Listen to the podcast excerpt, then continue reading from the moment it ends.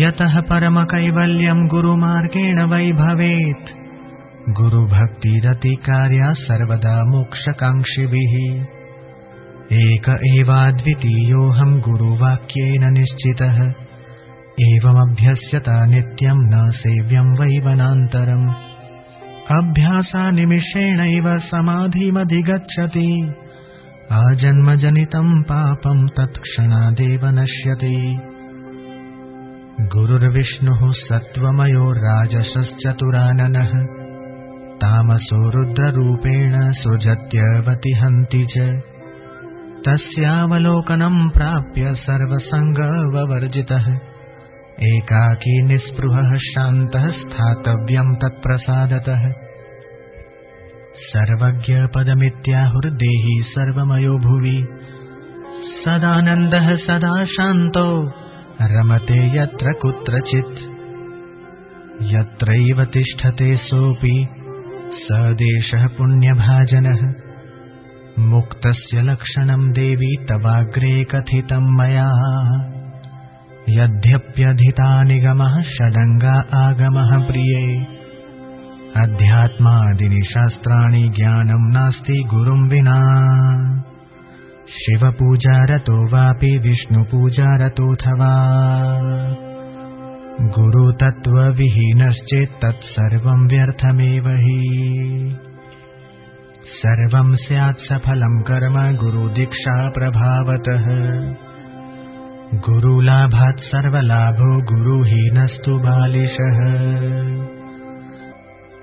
मोक्ष की आकांक्षा करने वालों को गुरु भक्ति खूब करनी चाहिए। क्योंकि गुरुदेव के द्वारा ही परम मोक्ष की प्राप्ति होती है। गुरुदेव के वाक्य की सहायता से जिसने ऐसा निश्चय कर लिया कि मैं एक और अद्वितीय हूँ और उसी अभ्यास में जो नित्य रत है, उसके लिए अन्य वनवास का सेवन आवश्यक नहीं है, क्योंकि अभ्यास से ही एक क्षण में समाधि लग जाती है और उसी क्षण इस जन्म तक के सारे पाप नष्ट हो जाते हैं। गुरुदेव ही सत्वगुणी होकर विष्णु रूप से जगत का पालन करते हैं। रजोगुणी होकर ब्रह्मा रूप से जगत का सर्जन करते हैं और तमोगुणी होकर शंकर रूप से जगत का संहार करते हैं।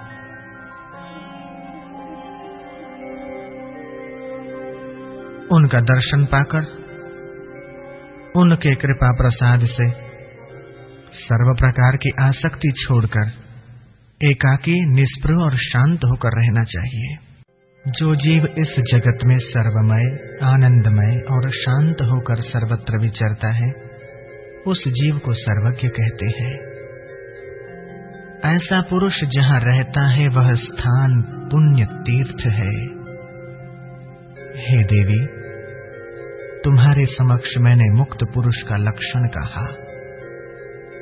हे प्रिय, मनुष्य चाहे चारों वेद पढ़ ले, वेद के छह अंग पढ़ ले अध्यात्म शास्त्र आदि अन्य सर्व शास्त्र पढ़ ले। फिर भी गुरु के बिना ज्ञान नहीं मिलता।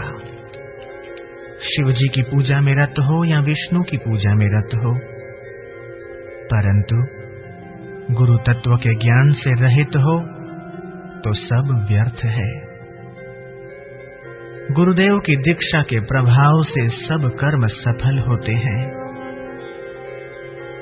गुरुदेव की संप्राप्ति रूपी परम लाभ से अन्य सर्व लाभ मिल जाते हैं। जिसका गुरु नहीं है, वह मूर्ख है।